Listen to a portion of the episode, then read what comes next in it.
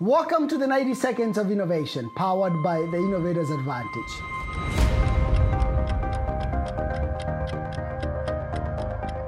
Dale Dixon here. I am the Chief Innovation Officer for Better Business Bureau Northwest and Pacific. How do we get into a position of being able to have great ideas? Thomas Edison figured it out when he needed to come up with new ideas.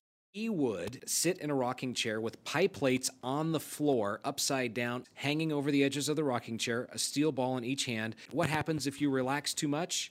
You drop that steel ball, it makes a lot of noise. And most importantly, he was ideating, coming up with new ideas. What does that look like? So he knew he had to get into a very relaxed state. When do you do your best thinking? It's when you're most relaxed. So purposefully find opportunities to relax.